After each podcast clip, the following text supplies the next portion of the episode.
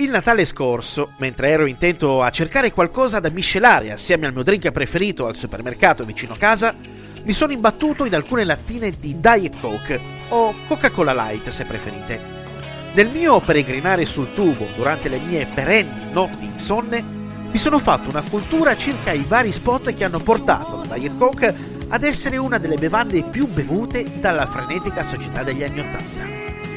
Giungendo poi alle campagne pubblicitarie più recenti, ho avuto anche il modo di conoscere il genio musicale di Thundercat, autore del jingle dello spot del 2020. Tutto ciò mi ha portato a rimanere parecchio colpito da quello che è stato, a tutti gli effetti, un fenomeno pubblicitario e culturale che si riassume nel suo successo con lo slogan Just for the Taste of It. La Diet Coke venne lanciata sul mercato nel 1982 e l'anno seguente su quello italiano dopo che la Coca-Cola si era da sempre rifiutata di estendere il proprio marchio ad un altro tipo di prodotto. La The Coca-Cola Company immise sul mercato nel 1963 la Tab, bevanda dietetica rivolta ad un target di consumatori che erano attenti all'eccessiva assunzione di zuccheri, ma che non volevano rinunciare al gusto di una buona bibita. Giusto per dovere di cronaca, quando si parla di bevanda dietetica, si parla di una bevanda dalla ridotta quantità di calorie non intesa come una bevanda capace di far perdere peso. La Pepsi rispose l'anno seguente con un prodotto a basso contenuto di zuccheri, denominato Palo Diet Coke, che negli anni seguenti diventerà la Diet Pepsi. Furono introdotte diverse varianti di gusti e la Tab ebbe un buon successo fino agli anni Ottanta. L'esplosione della mania dell'aerobica e della forma fisica sempre più persone guardavano a bibite da ridotto contenuto di zuccheri, dal prezzo contenuto, ma senza voler rinunciare al gusto.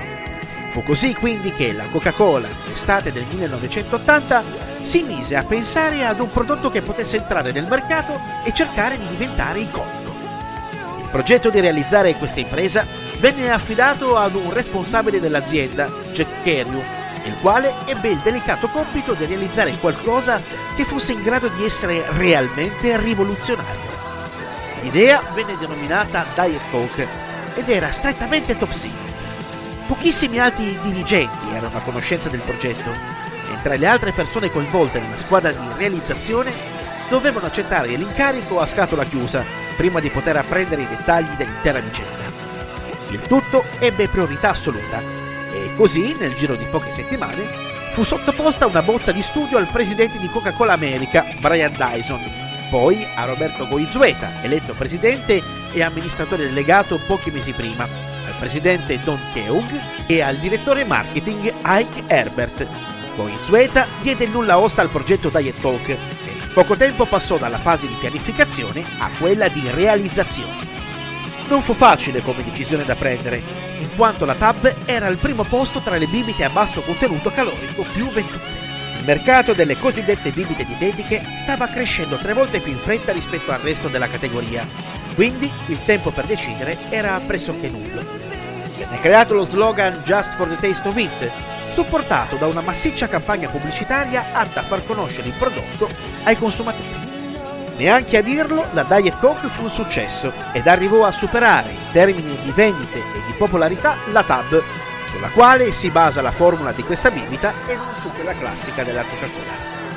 Ben presto si impose tra le bibite preferite della società degli anni Ottanta, che le palestre dei corsi di aerobica e comprava le cassette degli esercizi di Jane Fonda, mangiava macrobiotico e andava perennemente di corsa.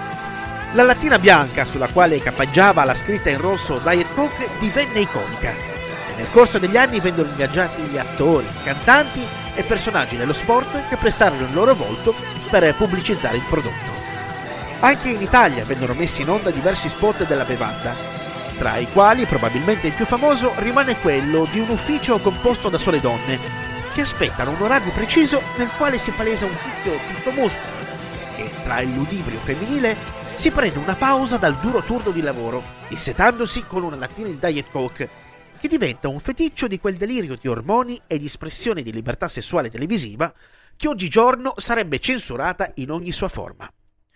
Nel 2005 è stato introdotto un nuovo prodotto chiamato Coca-Cola Zero, entrato a gamba tesa nel mercato delle bibite a basso contenuto calorico e per l'impiego di dolcificanti alternativi allo zucchero, Nel dettaglio, aspartame e acetosulfame K.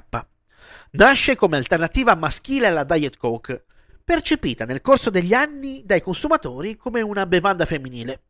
E onestamente non ho mai capito il perché.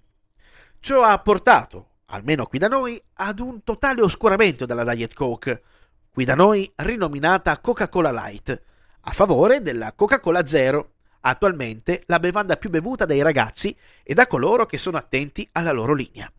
Ciò ha portato alla scomparsa sugli scaffali dei supermercati italiani della Diet Coke e, con esso, se vogliamo, anche di quel sogno figlio degli anni Ottanta.